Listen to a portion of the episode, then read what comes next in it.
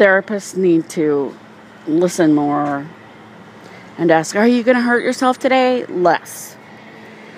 So, apparently, therapists know nothing about suicidal ideation. That's thinking about killing yourself and wanting to kill yourself, but not actually ever attempting to kill yourself.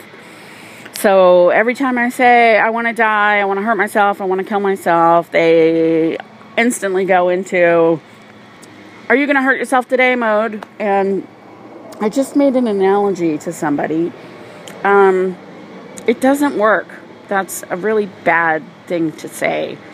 It's like being a drug counselor talking to a heroin addict who's in recovery, who's not using, who's there to say how hard it is to not use and how they want to use and they want to use and they want to use, and then have the counselor go, Well, do you have smack on you? Do you have smack available?